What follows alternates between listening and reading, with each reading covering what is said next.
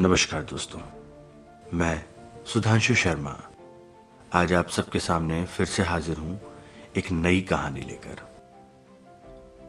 कहानी का नाम है मानसून। कहानी लिखी हुई है गौरव शुक्ला, अतुल जी की। एक शाम मैं ऑफ़िस से घर लौट रहा था। काम का बोझ और बॉस की डांट सुनकर मेरा सर भारी हो रहा था। और मानसून भी मुझसे नाराज़ था। मुझे आज फिर डांटने आ गया था कम वक्त। मेरी और मानसून की थोड़ी बहुत खटपट चलती रहती है। बारिश होने ही वाली थी। मैंने ऑटो वाले से जल्दी करते हुए कहा, भैया, थोड़ा जल्दी चलो ना। जब तक बारिश शुरू हुई, तब तक मैं घर पहुँच गया था। गुस्से से मानसून मुझे घूर रहा था।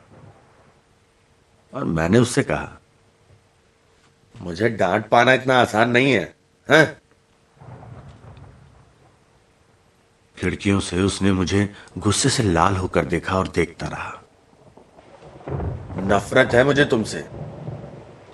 मैंने भी गुस्से में कहा बड़ा अड़ियल है मानसून। कम वक्त जाने का नाम ही नहीं ले रहा था। और तो और बड़ा चालाक हो गया था ये आजकल। जब मुझे डांट नहीं पाता तो अक्सर इमोशनल ब्लैकमेल कर लेता है। बारिश हल्की हो गई थी। तब तक मैंने अपने लिए चाय बना ली। अदरक वाली चाय, दो चम्मच शक्कर के साथ। बालकनी में बैठा चाय लिए सोच ही रहा था। तभी बारिश ने छोटे बच्चे की तरह गले लगा लिया मुझे। लो, शुरू हो गया इसका इमोशनल ब्लैकमेल। हिम्मत देख रहे बरखुद्दार की? एक लंबी सांस लेते हुए आखिरकार उसे गले से लगा ही लिया। हल्की हल्की बूंदें मेरे चेहरे पर गिरी और हाथ में चाय। कुछ याद आया तुल?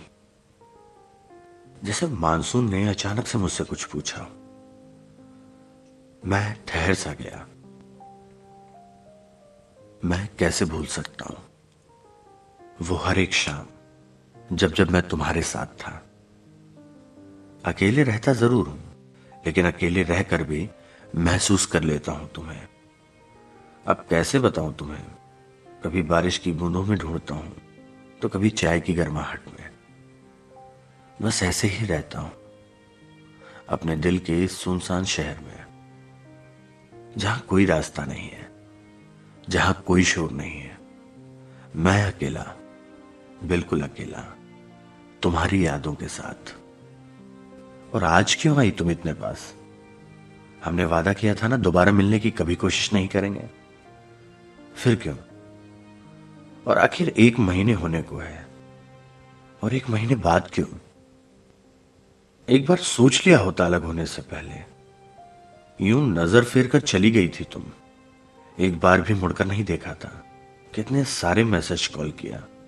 लेकिन कोई जवाब नहीं। यहाँ तक कि घर भी गया। तुम तो मिलने को तैयार नहीं थी। बस स्टॉप पर तुम्हारा वेट करते करते ना जाने कितनी बसें निकल जाती थी। कितनी बार ऑफ़िस नहीं गया।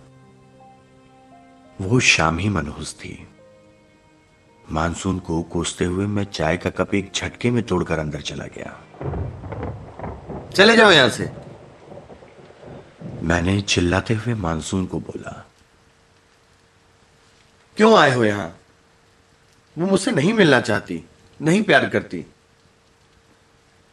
मैं अकेले कमरे में लाइट ऑफ़ करके लेट गया।